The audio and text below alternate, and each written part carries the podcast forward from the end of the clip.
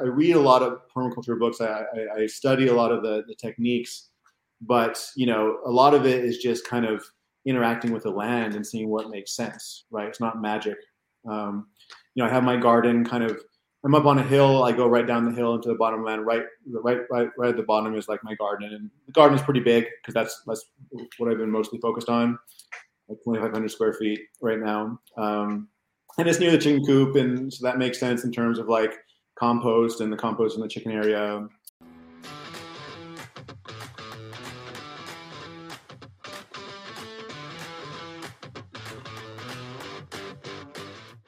This is the Farm Hop Life Podcast, a traveling homestead family. I'm Matt Derosier. Tonight I have a special guest, Dr. Jason Snyder.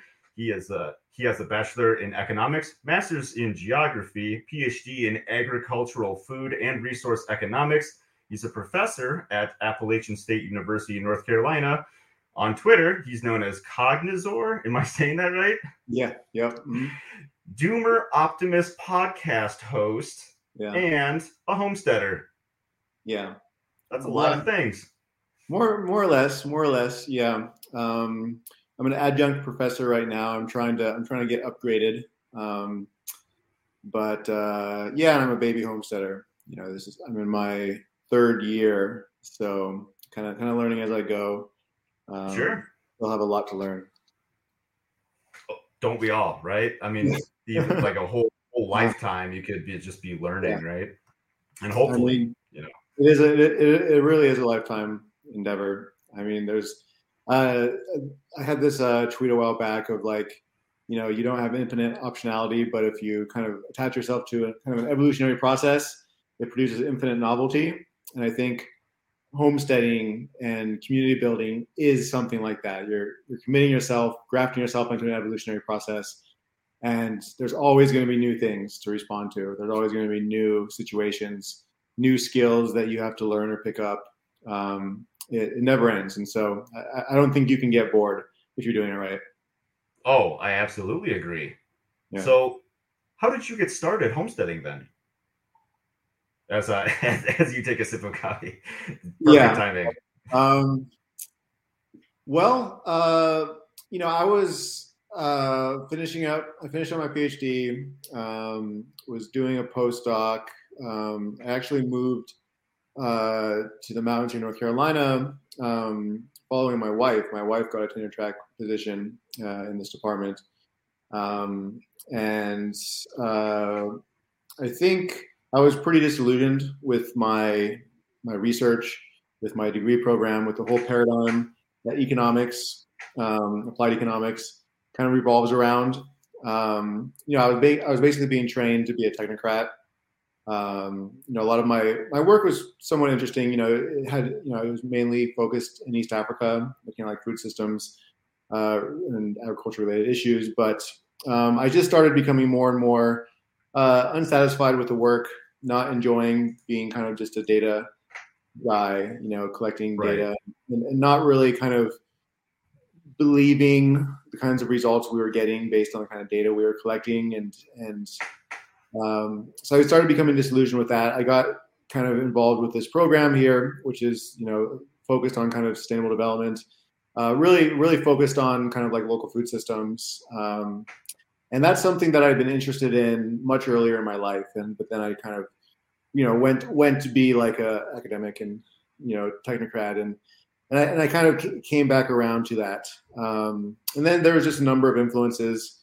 Um, you know, various people influenced me where I decided, you know what, you know, I think that uh, my life would be much more meaningful. Um, you know, I, uh, I would feel more embodied, and things would be more wholesome if I moved towards more self-production, more self-resilience.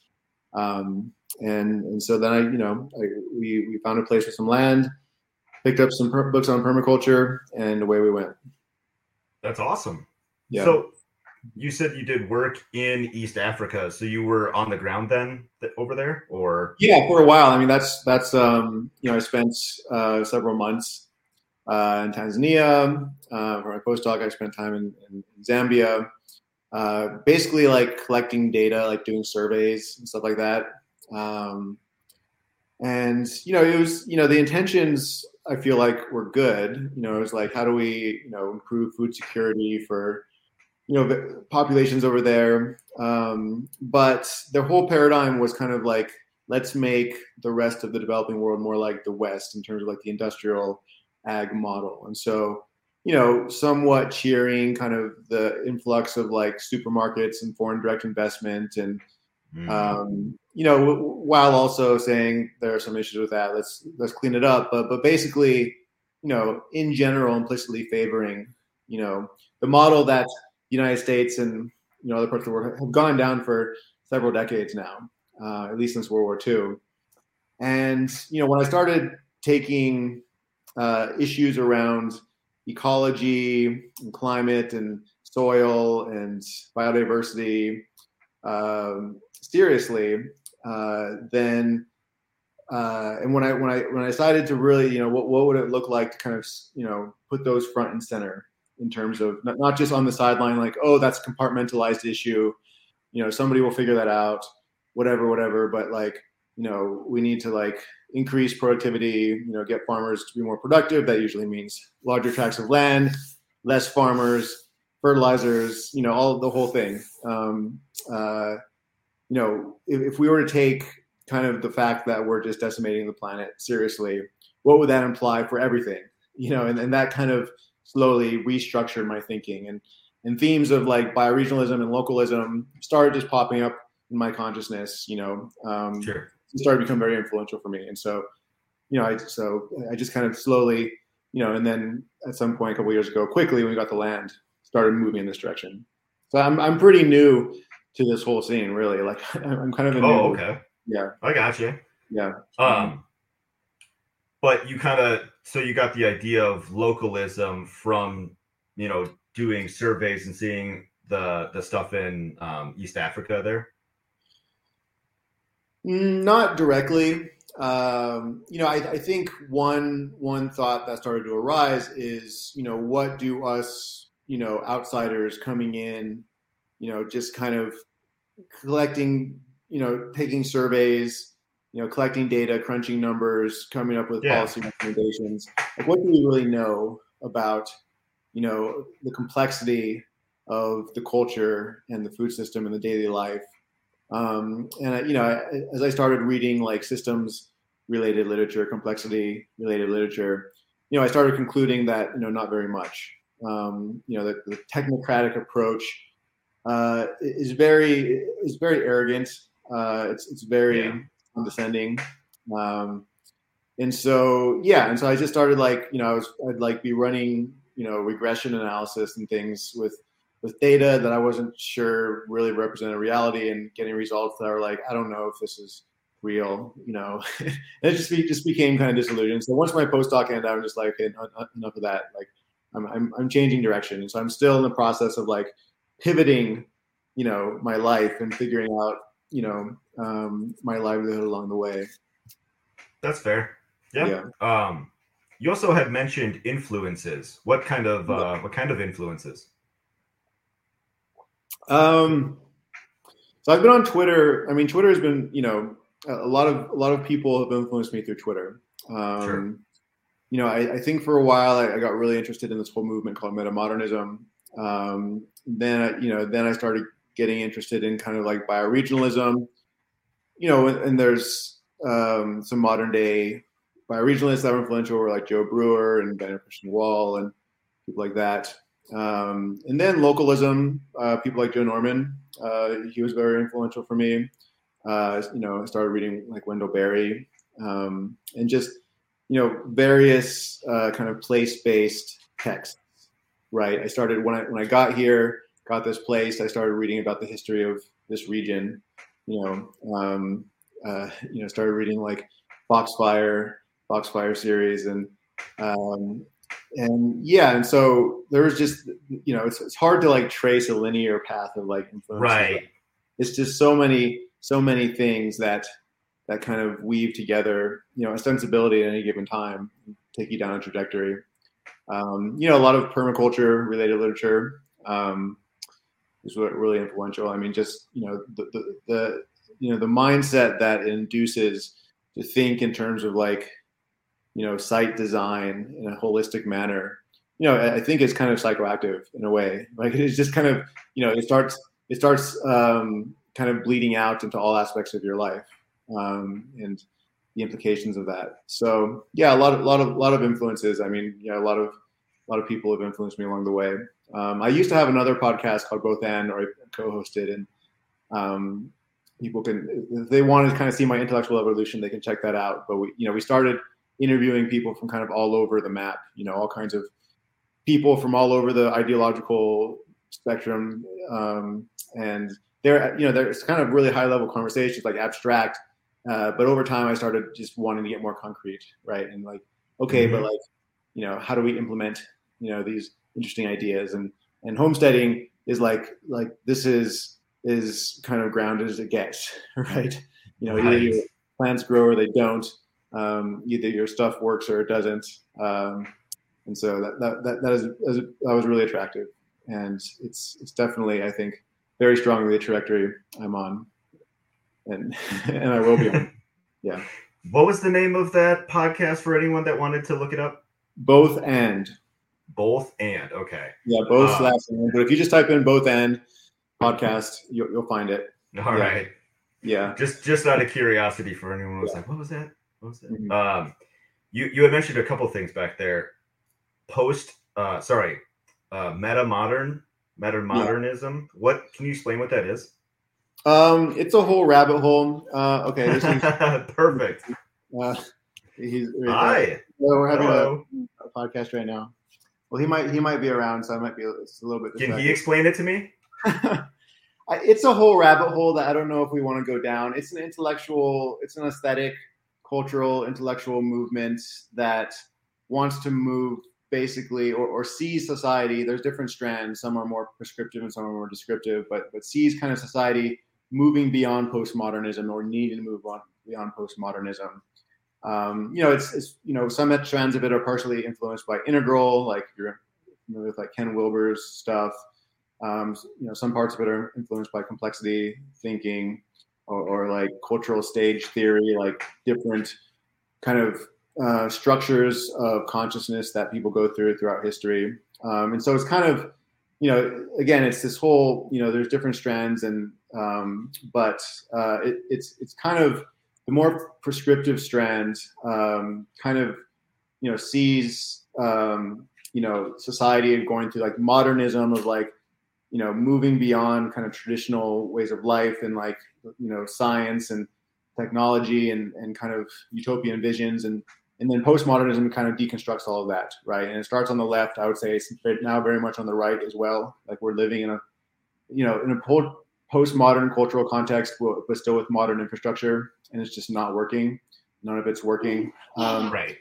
uh, for, you know it's just everything's dysfunctional right now. I think it's, a lot of people would agree uh, and so we need to move beyond that. We need to like we've you know we've, we've kind of understood the problems. We you know we can we can nitpick the problems with modernity all day long, but at some point we need to start crafting a positive vision again for society, a constructive vision that's um, not as naive as modernism, and also takes in, into account and integrates the wisdom from kind of like indigenous consciousness, traditional ways of life, um, you're not not throwing out modernity altogether. You know, taking sure.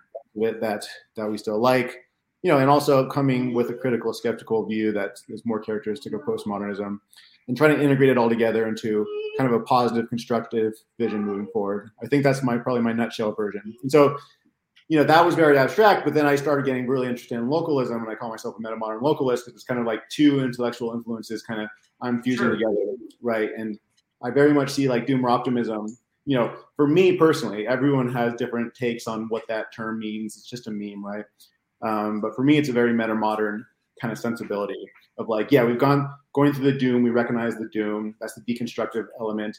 Um, but you know, let's move forward with hope, with you know, with um, pragmatic hope, not naive optimism, but with, with like grounded, real, like you know, what what is actually real, right? And how can we use that as a basis moving forward. And so that's kind of how I interpret, you know, so it's kind of like in a cultural stage theory model, like that's where we are in, in the, you know, in society, I guess.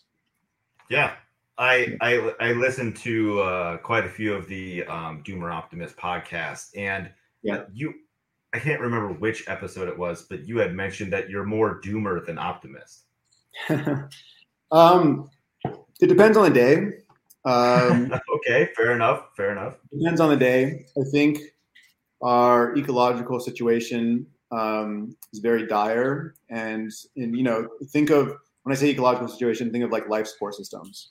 You know, for for human economic cultural life on this planet, right? Like we're systematically undermining the very base of that foundation of the pyramid that that makes that possible.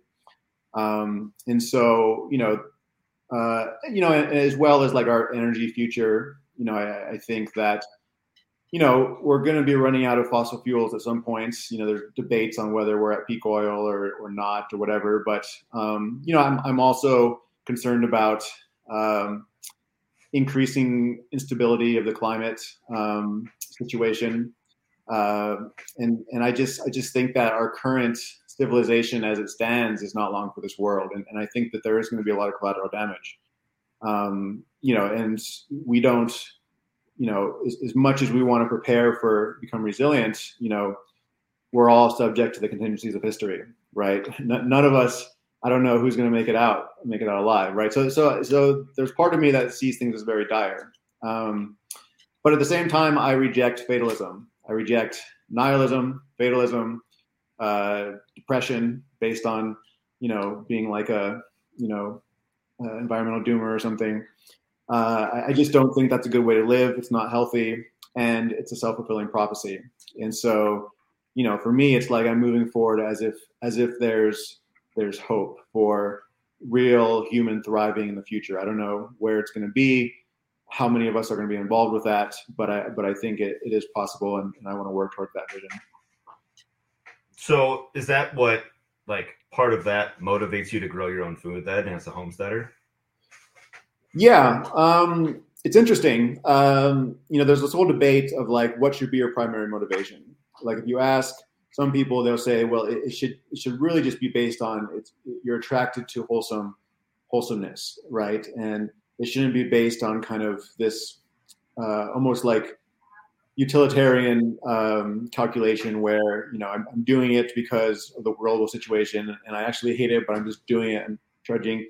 But you know, to be honest, I think more of kind of my my diagnosis of, of history and the planet and where we are as a species led me in this direction. But I have to say now that I really enjoy it. Right, it's the most fulfilling. Like gardening, being outside working on projects is the most fulfilling like physical projects is the most fulfilling parts of my day. Um, yeah. you know besides like being with my family and, and my kid and stuff. Um, and you know i just really enjoy it right? I, I would i would do this stuff now even if it was you know just a complete lifestyle project right? Um, like it had no it had no bearing on the future of you know humanity. I would still do it because i just enjoy it so much um, and so, I, and I think that's, you know, that's key for it to be sustainable. You know, just to be able to do it, right? Like you have mm-hmm. to love it. Yeah. It has to be something. It has to be, you know, and I think it is. I, I think it, it, You know, there was, I think, parts of me before that were disembodied, uh, desituated. You know, I was like traveling all over the world. I was, you know, that was kind of my, you know, I had this, you know, I, uh, admittedly, I had kind of a millennial ideology. Um, and you know, I, I, I definitely felt very um, kind of discombobulated, compartmentalized. You know, I got really heavy into meditation for a while. I used to be I used to be very religious. There's a whole background with like religion and spirituality, but but you know, to actually uh, you know put down roots, um, plan to stay here, you know, wanting to build a multi generational project, um, you know, has, has been incredibly fulfilling. And so I, I would do it, you know, even if uh, you know, the Musk, Elon Musk of the world, you know, solve our energy issues and, you know, uh, move half, half the planet to Mars. And so we have plenty of, you know, our ecological problems go away. I would still want to do this because it's, it's, oh, yeah. Like, yeah. Of course. Yeah. You had, you had mentioned, you know, you got to love to do it. Right. Yeah. Um, and I, it made me think that if more people actually knew what it took to grow a tomato, they would appreciate every tomato they Yeah. ever ate forever, even if they never grew another one ever again. Like, wow, they're just working so hard to eat this. What like grow this tomato and it's just so we can eat it. Um, I think they'd have a whole new appreciation for food, and that um, it's just, I don't know, just just a quick thought I had. Yeah, no, it, it really it really does. I mean, when you're when you're actually going through the whole process of planting a seed um, or raising an animal, right, um, or planting a tree, uh, you know, one thing for one, it's a it's a kind of a form of nervous system regulation, right, where it's not instant gratification, right, um, and it's not something where you can kind of slack off and then put in a heroic effort and it'll be okay, right? It's not like how it was Right. for me going through grad school and stuff, where like I could like po- you know I could uh, just you know uh, procrastinate and then put in a heroic effort and be fine. No, it requires constant vigilance, Mhm. but also patience, right? And, and I think these two things are very important for a person's character, right? Um, Yes. and and especially with planting trees, low time preference, right? E- even you know everyone knows the saying of like, you know, the old man planting a tree that he knows he'll never live in, but he knows what his grandkids will will enjoy. You know, that's that's really, I think, the basis of having a strong character. It, it, like it instills it instills character in, into you, or else I mean, in order to be successful, you have to build character, right? It's it's almost required. Right. Yeah. No, that makes a lot of sense. Uh, so then, following up there, since you've only been on your property for three years, I think you said. I mean, we're in our third year. Yeah. In- so we, in we your came third in, year? we, we came in March of 2020, right? We, we, we, we bought this place right before the pandemic. We moved in right when things were start people were starting to freak out. Couldn't ask for a better time. Yeah, no, timing was great. Timing was great. I mean, we couldn't have afforded this place if we were trying to buy it now, and that's that's the real tragedy of the situation. Is, is so many the interest in things like homesteading has gone up so much in the last couple of years, and it's just so out of reach for so many people. You know, and there's there's a whole bunch of political, economic, re- political economy reasons for that. But it's it's just it's kind of you know tragic, and so I feel incredibly lucky, you know, incredibly blessed to, to be in the situation I'm in. Yeah. You. So I'm, I'm assuming what you mean there uh, that it's it's out of reach for a lot of people that you know they can't even get you know their tenth of an acre to have one raised garden bed in their front yard. Is I'm assuming that's what you mean that they can't get out of their apartment.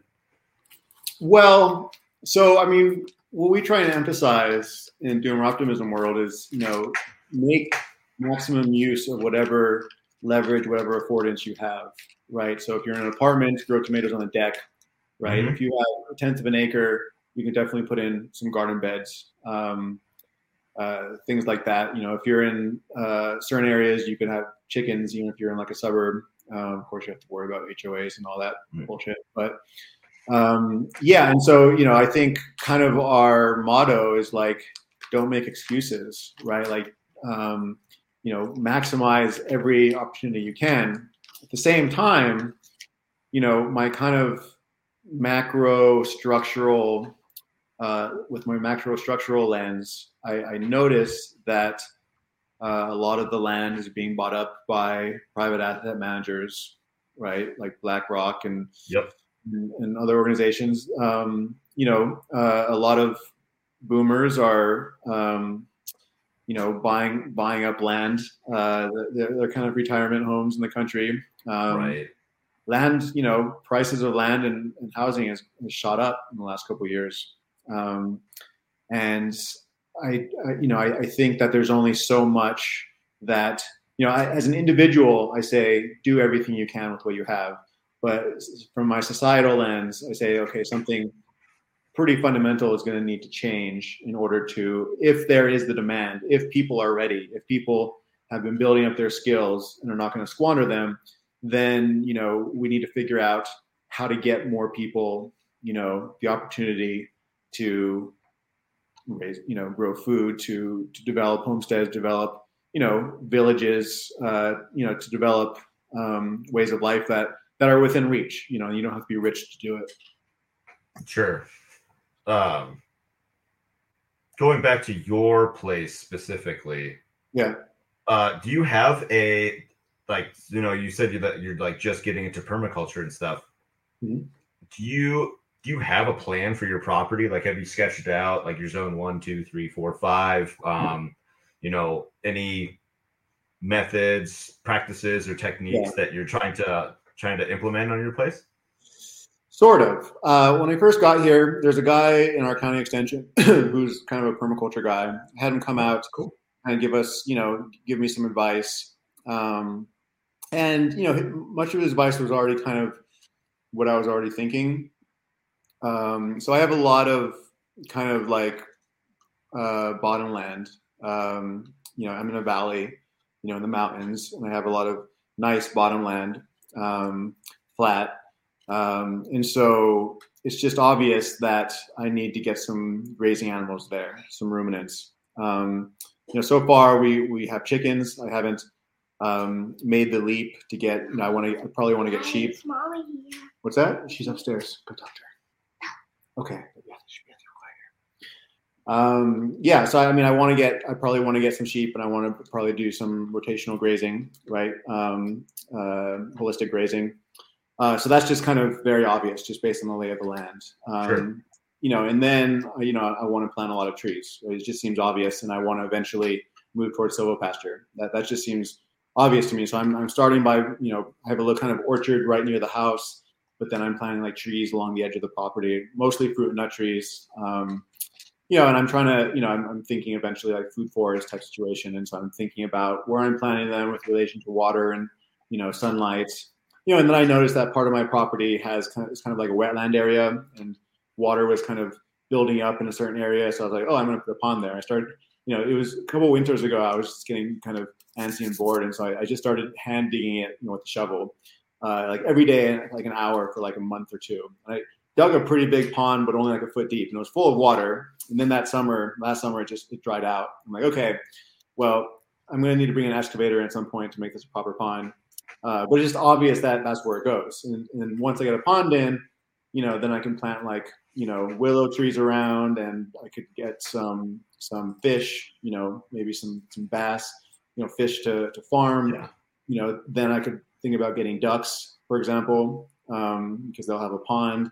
And so, you know, like so everything, you know, so I, I read a lot of permaculture books. I, I, I study a lot of the, the techniques, but you know, a lot of it is just kind of interacting with the land and seeing what makes sense, right? It's not magic. Um, you know, I have my garden kind of.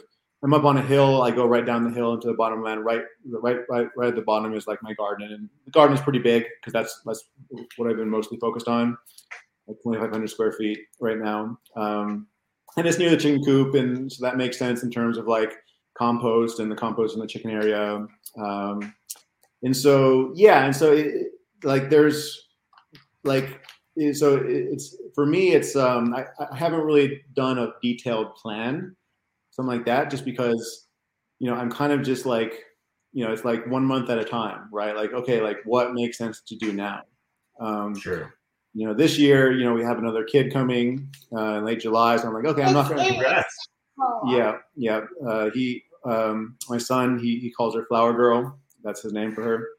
Um, Yeah. Uh, and so I'm like, okay, I'm not going to get, I'm not going to get cheap this year just because I, you know, it's, it's, it's too much. So I'm, I'm also just Mhm. kind of like trying to pace myself, not take on too much at one time. Um, yeah. And so I don't know if that answers your question. You know, I'm always thinking no, about perfect. improve. So like last year, I I was just kind of putting, you know, the first year I was kind of putting seeds in the ground. I didn't really have a methodology, and then last year I was like, okay, I'm going to switch to like I'm going to try and switch to no-till. Right, that just seems to make sense. I want to build up, I want to improve the soil, and so I, I brought a lot of the soil from the pond to make raised beds. You know, because we also had flooding last year, which which um, we get occasionally, uh, which kind of washed away a lot of the topsoil, which was really bad, right? And so I'm like, okay, I'm going to make some raised beds uh, to help prevent that because I noticed that the raised beds I had, just a few, the water went around them. So I'm like, okay, great, that that makes Mm, um, you know. And then I'm like, okay, well, I should probably put some swales where I expect it to flood from this little ditch when it rains a whole bunch. I'm like, okay, like I'll put some swales there. So a lot of it is like interacting with the land, seeing what makes sense, and then of course I'm always like watching YouTube videos and reading, you know, things and seeing what people are doing on Twitter and online and stuff like that to, to get inspiration as well. No, that was perfect answer. I love that. So, what if you tried that's worked well so far? Um, yeah, like specific breed of chicken, you know, that's hardy for your area, or you know, it's just easy to keep, or it's broody if that's what you're looking for, or specific nut, uh, fruit trees, things like that. Yeah, well, um, chickens are great, you know, and they're they're really easy. Um, you know, we, built a coop um, like a year and a half ago. Uh, we had our first coop, and we, a weasel broke in, and so and, and fatally injured like three of them. So like, okay, oh, we need to have a better one. Uh, so we did that, uh, and um, we were still losing a lot of chickens to predators. We were kind of like letting them go free range. Um, we probably lost over a dozen chickens to predators, and so we're like, okay, well, I need to build a fenced area, right, and, and a net on top. So we're losing to hawks, bobcats, mm-hmm. weasel. Um, I think it's a weasel that, that got those first three. Um, but you know, so now that you know, I think we have a good setup for the chickens, and it's just great, right? Um, you know, as much eggs as we can eat. Um, just a great, great source of protein, um, fat, and stuff. Um, you know, we put in a lot of trees. They're still really young, and so it remains to be seen um, how they'll do. You know, I put in tons of chestnut trees. Um, you know, not people always ask what kind. Um, not not American. Um, these are just stuff we got locally from Extension. Probably Chinese chestnut. Um, like to get some American hybrids at some point.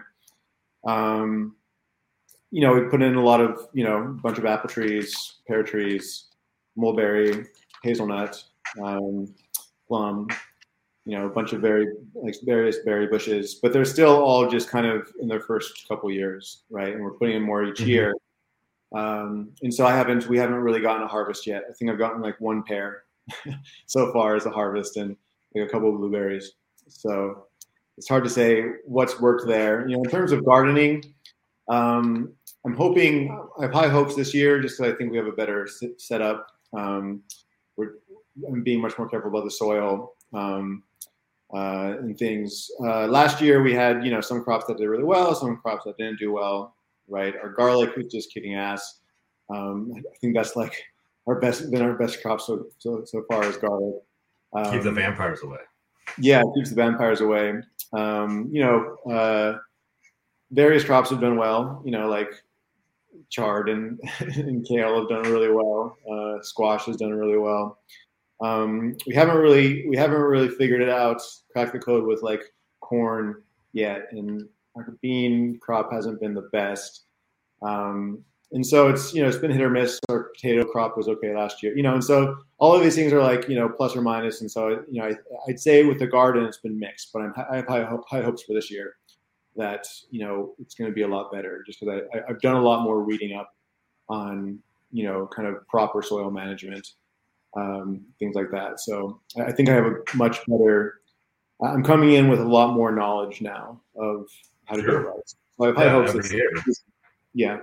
Um, so yeah, that's where we are, and then and then of course, um, you know, uh, in terms of like physical infrastructure, I mentioned like the the chicken coop. We've been really happy with that. My, my wife's father helped us design it. Um, that was really helpful and helped us get started.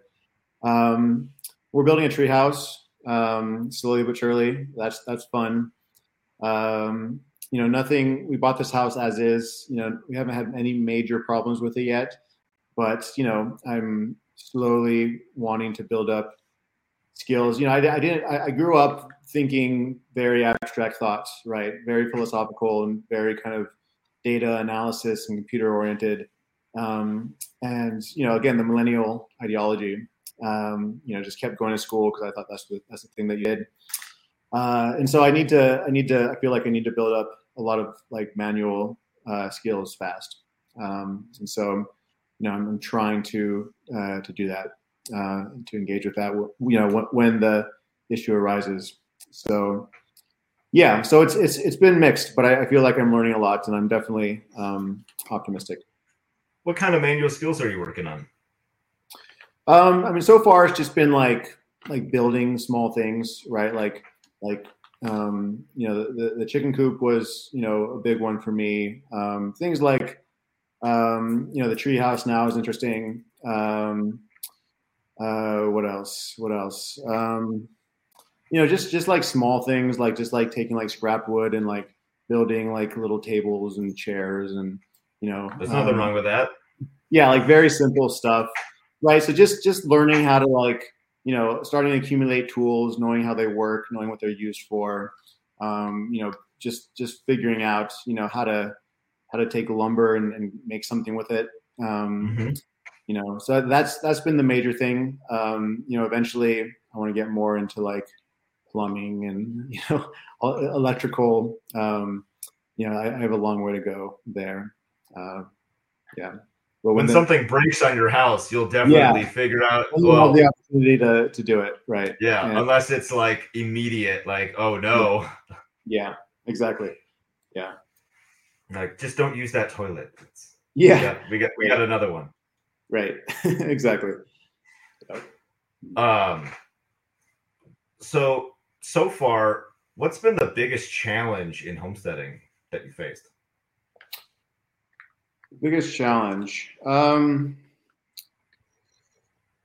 I mean, time management is one of just like staying organized. You know, um, there's always a tension between like keeping your the inside of your house clean and organized, especially with kid, um, mm-hmm. and working on outdoor projects.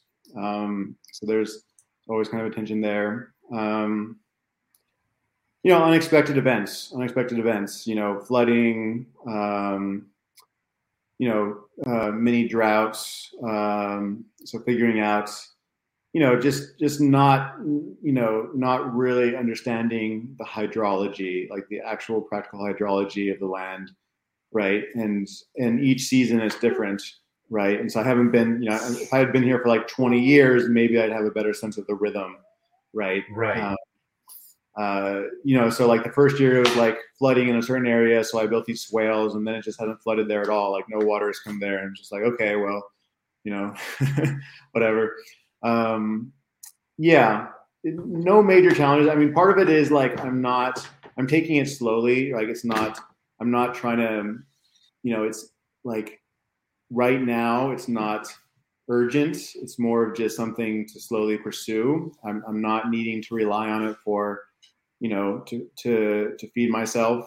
Um, you know, I'm trying to increase the amount of food that we produce for ourselves to become more self-sufficient. But you know, so it's you know the fact that we both have jobs, you know, we, we have incomes. Um, you know, it, it's it's a luxurious place to be where you know it's so so more it's like how can I improve the process? It's not like oh my god, you know, if we don't get these systems right, we're to starve, right? And you know, um, situation might change in the future, right? And so, um, you know, I expect things to get much more difficult, right? Um, yes. Economically, you know, with weather patterns and everything else. Um, you know, I expect supply chains just more and more to break down. You know, I, like, you know, I'm, you know, that's my doomer part of me coming out. And so, you know, part of me is like, I'm glad that I have the luxury of like, you know, um, you know this this this is more of just kind of like a hobby at this point but it's a serious hobby right? It's a serious hobby where like you know i have in the back of my mind okay like i need to improve these systems um, for you know whatever's coming down the line. Absolutely. I actually yeah. you had mentioned uh, you had put in a swale and it like wasn't in the right spot. It kind of sounded like I intentionally skipped over a question because you had already mentioned a couple of failures, not failures, mm-hmm. learning moments. Yeah. Uh, so what if what what's something that you have tried other than um, putting in a swale in the wrong spot or um, hand digging a pond or uh, water going around uh, raised beds, things like that? Going over most of most of the garden and, and going around just the very few raised beds we had at the time. Yeah. is there is there anything else that comes to mind of like, hmm, I should have done that different?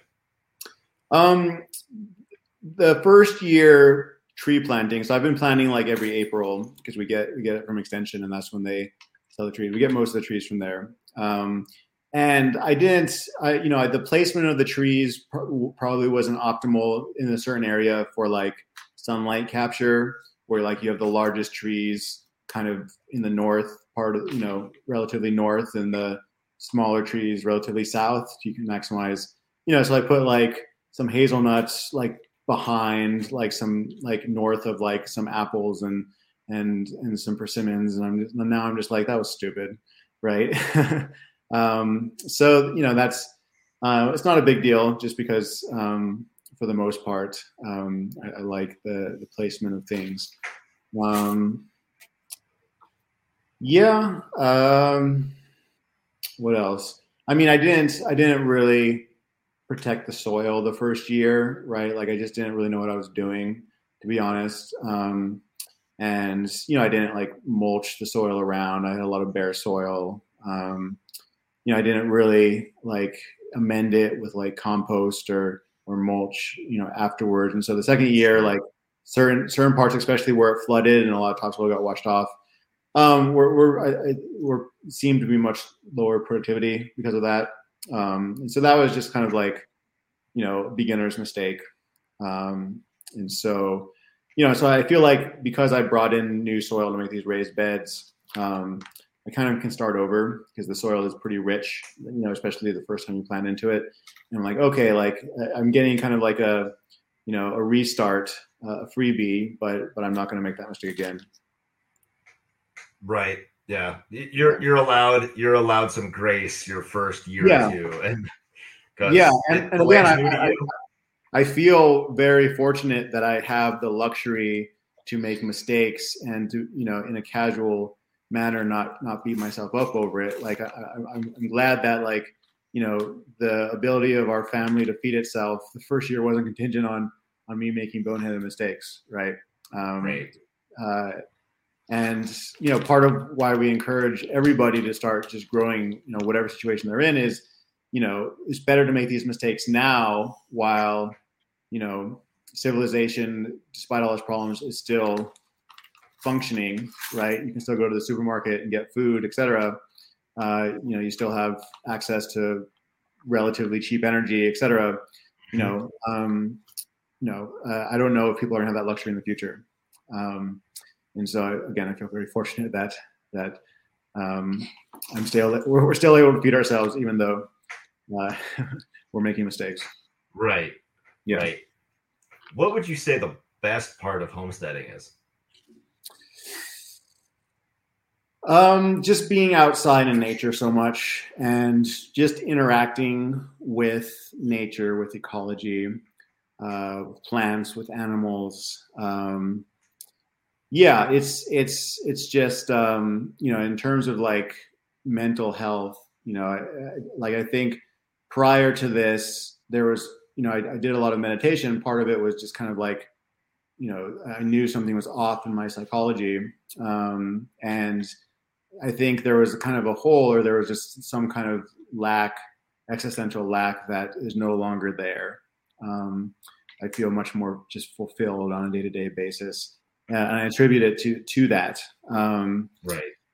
Uh, you know, among among other things, but I think that's the primary uh, primary factor. And, and I and I you know this relates to kind of what a lot of us talk about in Doomer Optimism space is you know there, there's a strand of environmentalism that uh, wants to separate people out from this mythical pristine nature, right? And like throw everybody in the city, you know, and I don't know, grow food in vats or something, and and you know we're bad for nature we shouldn't be a part of it um, and so we should be separate from it. I think that's just the, the exact the exactly wrong you know mindset right? I, we we evolved interacting with nature right? We evolved kind of as horticulturalists right of you know of kind of you know a little you know a lot of hunting and gathering but also you know interacting and changing ecosystems you know systematically for our survival, right? Creating niche construction, right? And I, and I just think that's that's how we've evolved for you know um, hundreds of thousands of years and until very recently.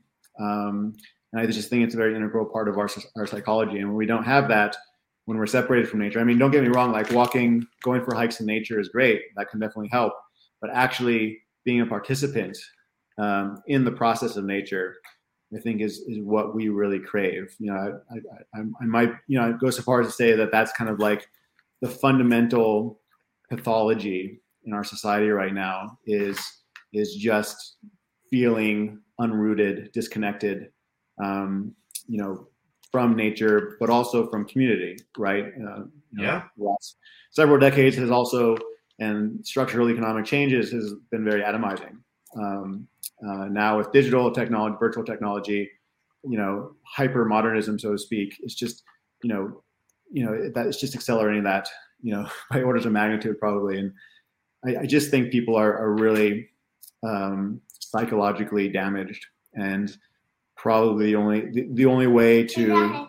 Um, made for you. Thank you, Claire. This is all for, this is all for us. Thank you. That's great. Um, the, you know, I think the the core thing that we need to go back to. I'm hesitant to use this, this term return, which is a popular meme. I, I don't think we can return, but I think we need to recover. I think we need to recover our connection to each other, to community, and to uh, our ecology in the land. Uh, I think that's that's fundamentally um, that that will fundamentally heal us. Agreed. I mean, if like let's say anybody on any property, whether it be a suburban lot or wherever you are or wherever I am, if you even if it takes you your entire lifetime to make the whole property, let's say just one percent better, like you're gonna, you know, eventually we're all gonna be dust. Eh, but if you know that one percent, maybe it compounds after you're gone, and eventually, you know, becomes two percent better the following generation, or you know, hopefully someone will come in after us and continuously like make it better. Like, God willing, the Earth yeah. will, you know, be here long after we are, and yeah. so if you can at least give it a little push in the right direction, it'll yeah. It'll take it'll nature will take over from there. Right, right. Um, you know, I think for many of us who are kind of waking up to our predicament, um, you know, I'm you know I'm you know approaching middle age, basically middle age. You know, I, I basically see my role at this point as laying a new foundation for you know my descendants and um, you know for my region you know and also i'm doing podcasts you know people all around the world. So i'm interested in the, the larger planetary context as well. But um, mm-hmm. laying a foundation that that others can build on right? Like we've lost i feel like we've lost our foundation. Um, and so if i can just kind of lay a foundation as flawed as it is um, you know that that can be the framework that you know i would love if you know i'm not you know, I'm not I'm not one of these people who like, you know, I'm not going to try and dominate my kids' preferences or anything, but you know, I hope that they'll, um, you know, I you know, I hope to by raising them in this environment that they'll want to continue, you know, continue this, you know, this this legacy. Um, we'll see. Um, so so yeah, I, I definitely don't don't expect to be in a cottage core solarpunk paradise in my lifetime, but that's okay. I can I can, I can get glimmerings. Sure. Uh, have you ever taken a PDC? I haven't. I haven't had the time, um, you know, or just you know um, the resources. Uh, uh, I, I'd probably like to, although I don't feel like incredibly. I don't feel like it's incredibly urgent, just because I feel like there's just so much information accessible online, sure. books um, you know, things of that nature. Um, you know, I, I think I, I, probably will eventually.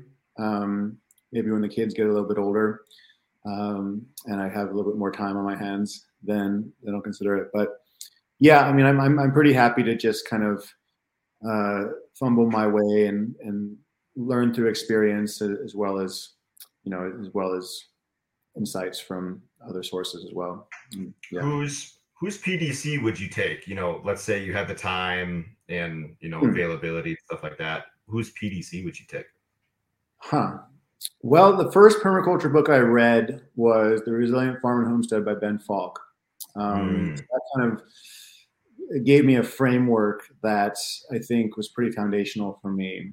Um, so I'm tempted to say him, um, but that's tough. Um, I really like Jack Spirko's per, uh, approach to permaculture. He's on Three Acres. He, he has the survival podcast. I, I've listened to like over a yeah. thousand of his episodes. yeah, well, I'm, a, I'm, a fan. I mean, I don't, I don't, I don't, you know, I don't listen to all of his episodes. I'm not interested in all of sure. his episodes, but especially ones on permaculture, I think are really good. I just think he's very uh, practical. Um, who else? Um, I don't know. Uh, what's that guy? Geoff Lawton uh, is his mm-hmm. name. Mm-hmm. I mean, he seems to be pretty brilliant, just in the videos I've seen. Right. Um, yeah, I mean, there's so many. There's so many, right? A lot of it depends on what I'm trying to do, right? Like if I'm doing holistic grazing, then I want somebody in like the Allan Savory tradition, right? Or I want like you know a, kick-ass food forest, then then I probably want to talk to you know somebody like there's that book, The Holistic Orchard. I forget the guy's name, but that's that's a really good book, um, mm. Right? And so a lot of it just depends on what area, and then, and then there's people who are probably good at like kind of like integrating everything together. Um, I think Ben Falk is, is, is one of those guys. Um, you know, Mark Shepard, um, you know, he's, he's, he's kind of a badass. Uh, you know, he wrote the book Restoration Agriculture, which is a really good book. Um, yeah, um, I guess it depends. Uh, Richard Perkins is another badass. I mean, you know, any of these any of these people, you know, would be great. You know, these are all kind of like the big shots. You know, the the celebrities. But you know, even somebody who's you know more local that, that's just kind of like been doing it for a couple decades, I think that would be fine too, right? Like sure. everybody, you know, everybody has their own flavor. It's you know, it's kind of an art and a science and a design science, and everybody kind of has their own flavor of, uh, you know, their own thing to add. So I'd, I'd probably want to consult with as many people as possible. I think that would be interesting to get like all the little flavors. Um, yeah, that you yeah, and a bunch of different. I mean, they. I'm assumingly like uh, yeah. if you, if it's a on-site PDC and not like an online PDC, uh, yeah. it would be different different climates too. I mean, obviously they'd go over the other climates, but you could see how they've done it. Yeah. And and their climate. So. Yeah. Yeah. Um, yeah, I mean that that that makes a lot of difference. Like you know, somebody who's suited to Costa Rica, uh, for example, is going to be very different uh, than the nor- northern hemisphere. Right. Yeah. yeah. Um, have you ever done consulting work to design someone's property in, let's say, a permaculture fashion? I'm I'm nowhere near ready for that or qualified. You know, I, I'd want to be doing this on my own land for like at least ten years Sure. Um, you know, I, am willing to like give advice to friends, right? Like, like I would do it this way, or I read this somewhere that this is a better way to do it. But I'd want at least ten years of experience under my belt. Um, sure. And I'd probably want to have taken like a, you know, a PDC or, or, or something uh, before I, you know, I, I, would I would just feel like a fraud if I was if I would try to do it now. Um, That's fair. Yeah. No, I, I get it. Not ready for it yet. You know, you somebody in their third year who you know who's just basically been doing it on their own. Yeah, not not there yet. Who would you consider a mentor in regenerative agriculture or permaculture? A mentor in regenerative, like a personal mentor. Yeah. I mean, there's just a lot of people online on Twitter and kind of homestead Twitter um, that you know, are, do really inspirational stuff, right? So there's a, a, lot of people who do like holistic grazing, just just on kind of um, you know rotational grazing, just just on their own homesteads, right? So I have a, I have a friend, um, Josh Kearns, who lives about an hour from me, and you know he's just raising all kinds of animals, and you know um, I, I, definitely when I do start doing larger livestock, he's definitely probably be my major mentor for that. Um, right? Um, and he, I don't, I don't know if he would consider himself an expert by any means, right? He's he's kind of just gone started too, but he's a really smart guy, and um, you know his setup is really seems really good. Um, yeah, I mean, there's there's people online, you know, like um, there's the account Tao Orion who interviewed on on Doomer Optimism, um, and she's she's been doing. You know, she has a background in like agroecology and permaculture, and she does consulting work, and she's had her own homestead going for, you know, 10 years at least, right? There's a lot of accounts. Um, uh, the, the, account Happy Holistic Homestead, you know, she like it seems like right. doing just kicking ass and taking names. And so, yeah, I mean, I think a lot of people online, you know, I, I consider them, you know, Josh Haling. Um, he's just a, you know, just a regular dude. You know, he's a, you know, programmer, but he's he's been doing it for like ten years and has a lot of cool stuff going on, um, as well as just kind of a lot of traditional, like old school farmers as well, like traditional farmers, right? Like just people who just you know have been doing it since they were you know uh, as a child and just have a lot of common sense right? And they they, mm-hmm. they might not even have heard of permaculture, um, but they just have a lot of common sense and they they know about you know maintaining soil fertility um, and they know how to you know deal with animals, right? Um, and so I also look to kind of traditional, you know, people who have been doing traditional agriculture as well. No, that makes that makes a lot of sense. Um, that's that's what I don't. When I ask people if they want to come on the show and just talk about homesteading and stuff, I think they have like a lot of like imposter syndrome. Like, yeah, what what do I know? I uh, just grow food and have chickens. I was like, let's talk about it. Like, you don't need to be an expert in these things. Like, yeah, are you doing it? Yeah, yeah. Let's talk about it. Like, well, let me ask you. So, so your uh, your family, you're doing this, you know, hopping around the the farm hop life. Yeah, I'm curious, like what you've observed by by checking out different people's properties. Like, like what is your what, what insight are you getting? And, and, I'm sure you're learning a lot as well, like witnessing all these systems. Um, tell me about that. So, uh, to be completely fair, I mm-hmm. do have imposter syndrome right now because I like we're we're we're taking off next year, and mm-hmm. so to go visit other people's farms and properties, okay. um, we have a baby due in like six weeks, and so oh, yeah. Yeah, I was, uh, so coming, I was just coming in like two months, so not far behind. Yeah. Not far behind. Mm-hmm. Um, and so I, I'm like, I just want to seeing these people online, like you're talking about, that are super inspiring. Yeah, those are the people that I want to talk talk to and see what they're yeah. doing. Is like, yeah, like let you know. Um, I mean, at least at least fifty percent of my interviews come from Twitter. Uh, yeah. People are posting this and posting this and that. It's like, wow, that sounds amazing. Yeah. And just like you live like a crit, like uh, you know, just just people like how they got there can be interesting. Like, why did you like? How did you get started? Oh, right. That's that's, that's how you got into it.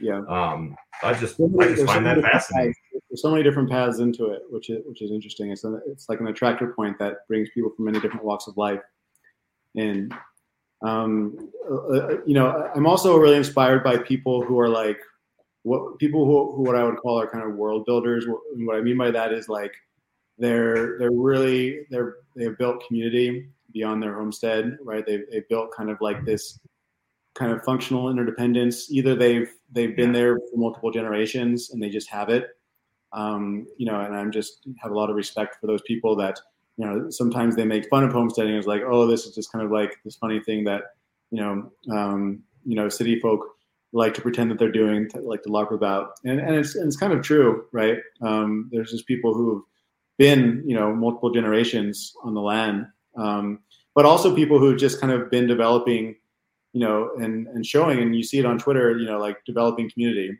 Um, so like one person, uh, Lauren in the Wild, right? Like she she was recently posting about um, uh, you know, like this community event where she invited all these people over yes. um, to, to, their place, um, and you know, having conversations about local sovereignty and autonomy and you know resilience um, and community um, and local food systems and local, you know, just just local economies in general. Um, and so that's you know, I think that's that's really inspiring stuff by people who are doing that um, because like uh, you know ultimately I, I don't think at a, as a household level I don't think like self sufficiency it, it, might be possible it might be possible for a very small sliver of people but for most people that's not that shouldn't be the goal the goal should be. Community sufficiency you know to to a great degree right i don't think mm-hmm.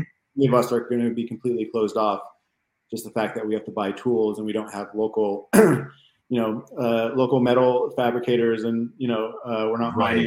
our own metals, and so we're still part of this larger economy. Um, but you know, at a community level, that you're, you know, you're really supporting each other, um, and you know you're you're really developing a lot of, especially in the food system, food sovereignty, and and, and you know, uh, really loving, you know, tight knit communities. I think I think that's you know that's the most inspiring of being you know being a homesteader, developing the land, but within you know that's radiating out and being fed and feeding this larger context. I think is you know is really inspiring stuff you could get all your inspiration that you need from Lauren's account alone.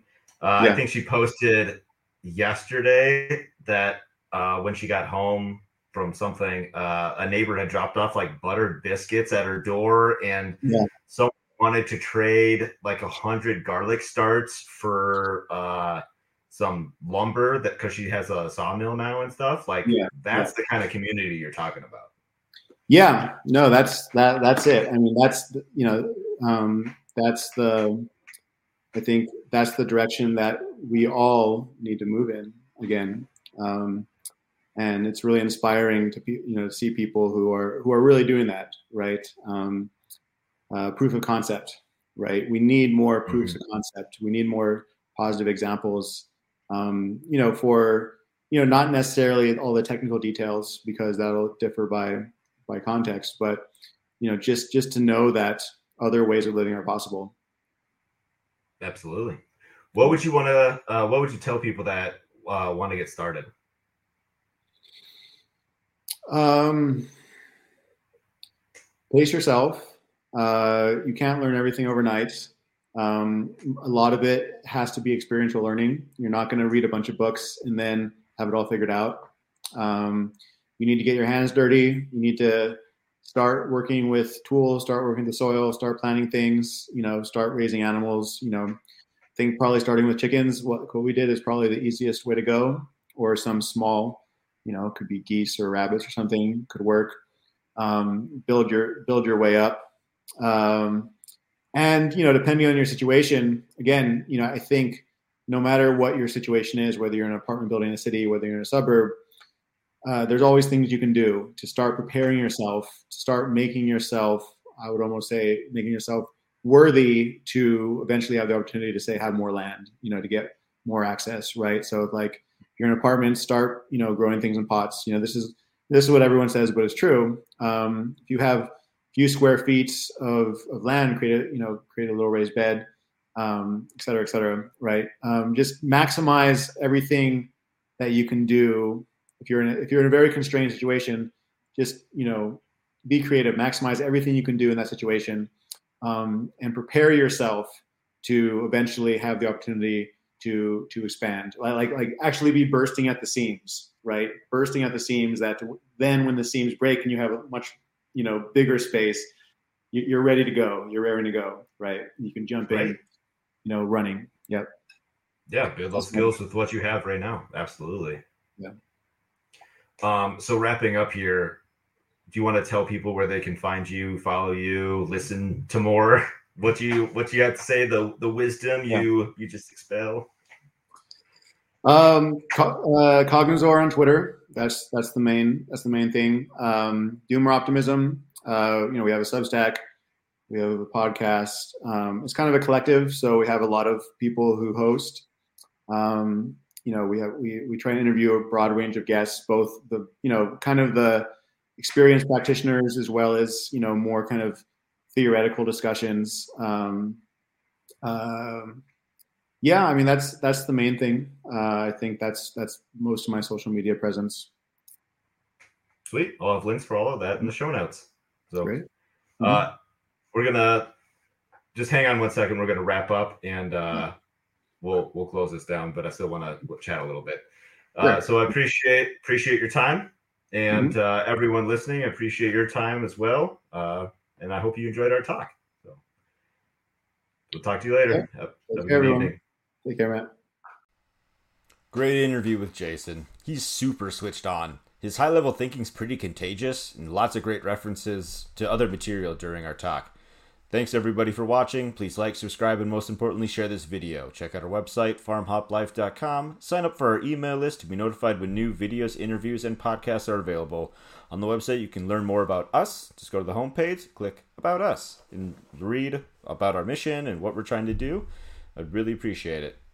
You can email me anytime, matt at farmhoplife.com. And I'm always looking for new people to interview. If you'd want to come on the show to talk about homesteading, farming, food security, homeschooling, just go to farmhop, farmhoplife.com slash guest. Also, you don't need to be an expert in anything. I'm just talking to normal people. Just happens that one of them was a doctor. So, no big deal. Go feed yourself.